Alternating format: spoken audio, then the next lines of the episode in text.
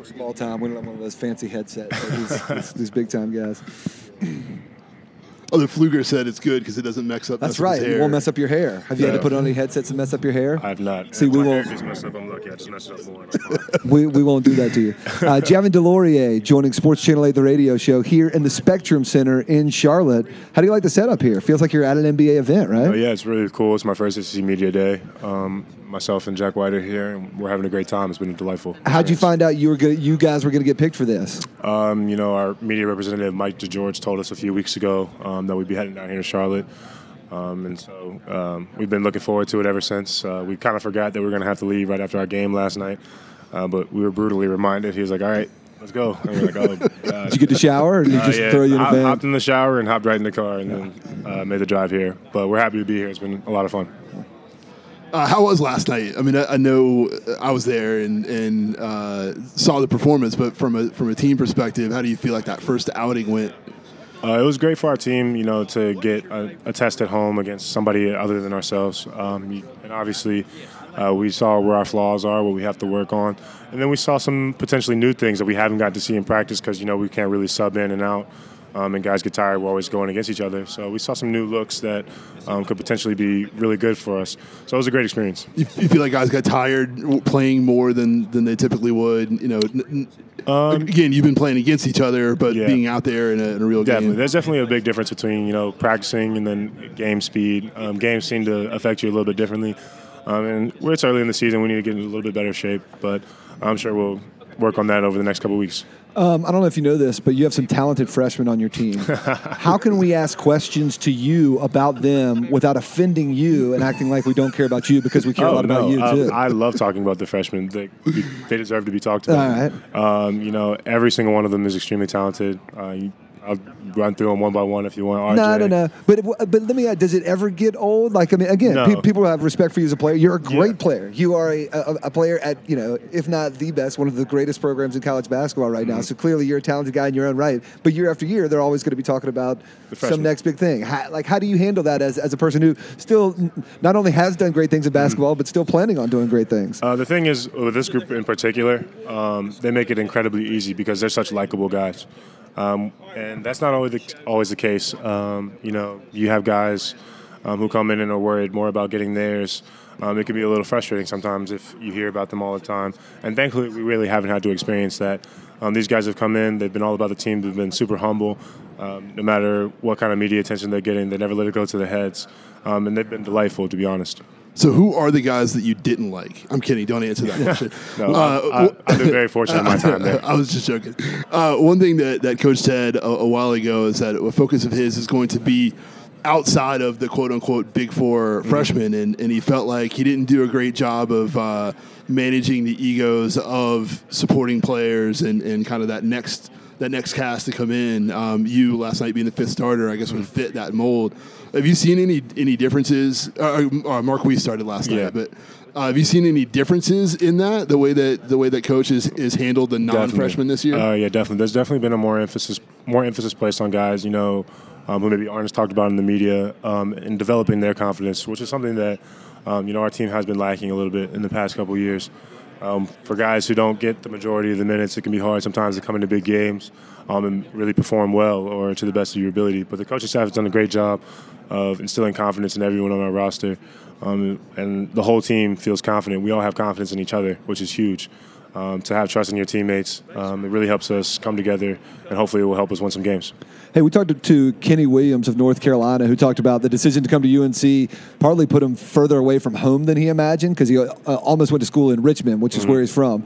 And I, I was almost laughing to myself. I was talking about you know getting away from home, coming to Chapel Hill, being from Richmond. What's it been like experiencing college completely across the country from where you grew up? Is it, Uh, well, I was born in California, but I grew up in Virginia. Gotcha, so, gotcha. Yeah, I'm not so far. that's a not question. So I'll, we'll cut that question. Yeah, 'cause yeah, I- it no looks like an idiot. I just No saw you from California. Yeah, Would you consider yourself more of a California guy or more of a Virginia I'm, guy? I'm a farm boy. I grew up on a farm in central Virginia, so it's like three hours away, uh, not too far from home, but just far enough where if mom wants to come visit me, she has to call first. So it's perfect. when you say farm boy, like, did you grow up like? I, I literally grew up on a farm. I have cows. I have horses. So and and you like milk the milk the cows. uh, they're beef cows, so no milking. Gotcha. Uh, we take them to market. But biggest thing would be like getting up hay in the summers and fixing barbed wire fences, stuff like that. So legit farm stuff. That's that's pretty cliche. How about uh, picking egg, taking eggs from chickens? Any chickens Uh, on the farm? no, we only had chickens for about a year, and then they got devastated by a, a hawk, so that didn't go too well. Yeah. Tra- what about tractor? Uh, yeah, we have a couple tractors. You can on drive farm. a tractor? Yeah, I so drive, I'm going to save you a from tractor this before I was farm line a questioning here. so you guys have a uh, big reality series coming out on ESPN Plus, the uh, Earn Everything. Mm-hmm. Uh, I've seen in the videos that you're a Manchester City fan. Yes. Man City has also had their own behind the scenes series. I'm assuming that you saw that as well. All or nothing. Yeah, that's actually how I became a fan. Uh, Okay. Um, so Antonio Vrankovic uh, is our Croatian teammate, and he came back from playing with the national team a couple weeks in the summer. He's like, "Hey guys, like, uh, like let's get into FIFA. Like, let's start playing FIFA a lot." And I'm like, "All right, fine. Like, we don't have anything else to do. It's summer. We go to class, we work out for a couple hours, and then we have the rest of the day." So we really got into FIFA, really got into soccer. Then we started watching uh, the All or Nothing documentary. And I was like, you know what? I'm just going to be a Man City fan because now they're the team I know the most about, and obviously they're pretty good. So it was easy for me to root for them. So if somebody watches All or Nothing, somebody watches Earn Everything. Is that what it's called? Earn Mm-hmm. Everything. Would they rather be a Man City soccer player or a Duke basketball player? Who, who's got the better lifestyle Uh, that's between the two question. teams? I would say that's that's tough because it's kind of apples and oranges Yeah. Like we are college kids, we still do have to go to school and stuff like that. so if you if you like school, then Duke basketball player. If you don't like school as much, maybe a man Man City guy. All right, keeping it in line with other sports. I, I think he's underestimating how much we would love to go back to college. to college, yeah, yeah, yeah. Is- yeah. I'll, I'll do a night at shooters if I have to. Uh, speaking of other sports, uh, you guys hosted the Carolina Hurricanes recently. Yeah. D- Are, are you a hockey fan, or did, did you get anything out of, out of that experience talking to those Um, guys? I haven't been. I, I mean, I watched the playoffs, Sure. but I don't keep up with the regular season as much.